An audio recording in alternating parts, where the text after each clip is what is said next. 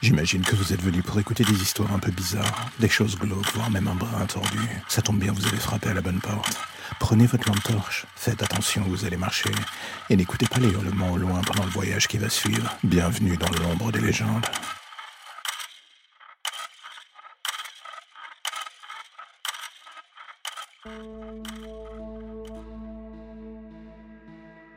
Imaginez un court instant que la journée a été longue. Vous êtes au bout du rouleau et en rentrant chez vous, vous avez une seule envie.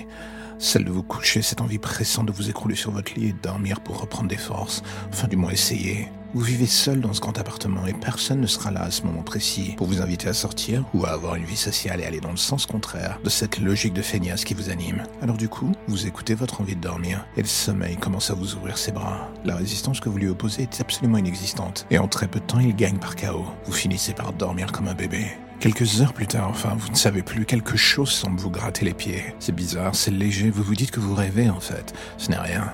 Vous vous recroquevillez en position fétale et vous oubliez. La nuit continue. Quelques heures plus tard, ce n'est plus une simple sensation qu'on vous gratte les pieds. C'est le parquet autour de vous qui grince lentement. Quelque chose marche autour de votre lit. Vous avez un doute rapide, mais très vite vous comprenez que non, vous ne rêvez pas. Votre rythme cardiaque s'emballe et là, votre esprit est dans le doute. Agir ou continuer de faire semblant de dormir le problème, c'est que vous vous rendez compte que vous n'avez rien pour vous défendre. Les pas se rapprochent de vous et s'arrêtent dans votre dos. Un court instant de silence et soudain, c'est à ce moment-là que vous sentez quelqu'un vous souffler dans le cou et que vous vous mettez à hurler toutes vos forces.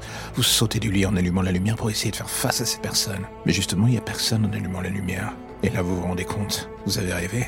Une partie de vous se dit toujours que c'est affreusement réel pourtant ce que vous avez vécu.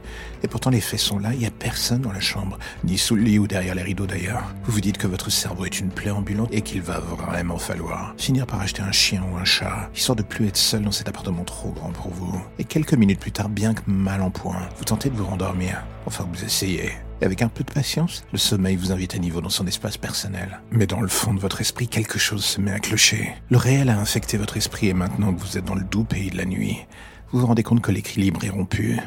Et c'est quand vous intimez l'ordre à votre cerveau de revenir vers le monde des vivants que quelque chose se bloque. Vous réalisez que vous êtes définitivement bloqué entre les deux mondes à mi-chemin entre le rêve et le cauchemar. Et là, la simple question qui se met en place, c'est qu'est-ce qui est vrai, qu'est-ce qui est faux? Vous n'en avez plus la moindre idée. La seule chose qui semble concrète, à votre plus grand regret, c'est la tête de cet homme qui vient de sortir de l'ombre au bout de votre lit et qui se met lentement à grimper sur ce dernier, avec un sourire tout sauf humain. Parfois, quand le sommeil vous ouvre ses bras, il n'est malheureusement pas très regardant sur la personne qui peut vous y accompagner.